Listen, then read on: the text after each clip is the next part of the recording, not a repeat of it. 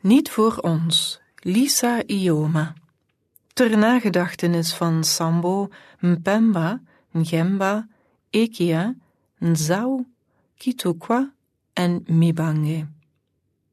Een aantal jaar geleden ging ik voor het eerst naar het Koninklijk Museum voor Midden-Afrika. De herfst hing nog in de lucht toen mijn moeder en ik de auto parkeerden. De residentiële wijk lag er verlaten bij. Het had de hele nacht geregend en de boomkruinen waren gehuld in een onderzichtige mist. De bladeren op het grind waren diepbruin en lagen als kussentjes verspreid. We wandelden arm in arm naar de glazen constructie die dienst doet als hoofdingang. Het paviljoen stond in sterk contrast met het statige kalkstenen paleis.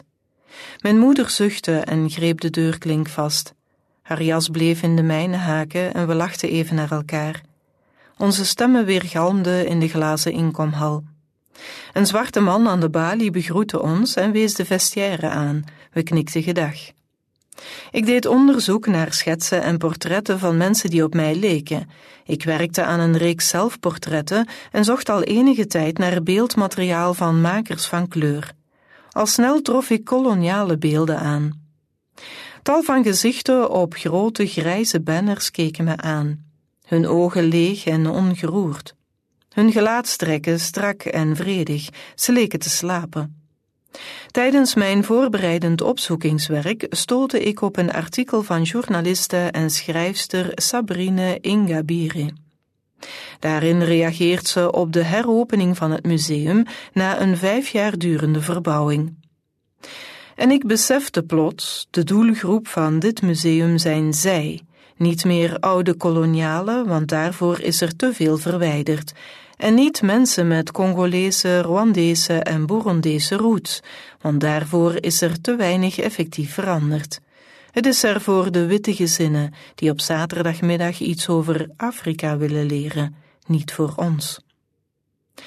Toen we onze toegangstickets hadden laten zien en de ondergrondse gang doorgewandeld waren, kwamen we in een grote open ruimte. De muren en met tralies versierde raamkozijnen torenden hoog boven ons uit. Achter de ramen blonk een aangelegd bassin. De ruimtes voelden één voor één groots, surreëel en koel aan. De duizelingwekkende gangen en eindeloze collectie versterkte dat gevoel. Ik was een ongewenste toeschouwer. Ik vergat waarvoor we naar Tervuren afgereisd waren en beluisterde zo goed als elke geluidsopname en videofragment. Toen we bij het beeldendepot kwamen, leunde ik even tegen de grijze pilaren. In gedachten verzonken staarde ik naar houten bustes van jonge vrouwen. Hun ogen waren gesloten. Mijn moeder kneep in mijn arm en vroeg of het met mij ging. Eenmaal buiten scheen de zon voorzichtig door de grijze wolken. Het witte grind lichtte op onder mijn voeten. We wandelden samen door het natte gras van het netjes onderhouden park. Na tien minuten kwamen we aan in de gezellige dorpskern. Van de kille ochtend was nu niets meer te merken. Gezinnen genoten zichtbaar van de laatste zonnestralen voordat de winter zou beginnen.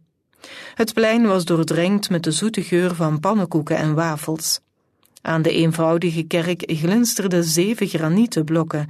Mijn moeder en ik wandelden naar de kerkpoort.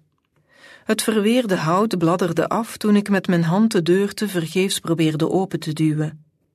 Naast de poort stond een rimpelige boom. Zijn takken raakten net het gras. Ik ging voor de granieten blokken staan. De gekerfde namen waren amper leesbaar onder de gevallen bladeren. Aan de kerkmuur hing een bronzen plakkaat.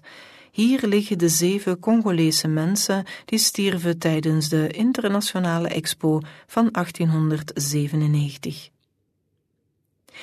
Lisa Ioma is een visueel kunstenaar en textielontwerper. Haar met de hand genaaide patchworks en weefsels maken deel uit van haar onderzoek naar haar intersectionele identiteit.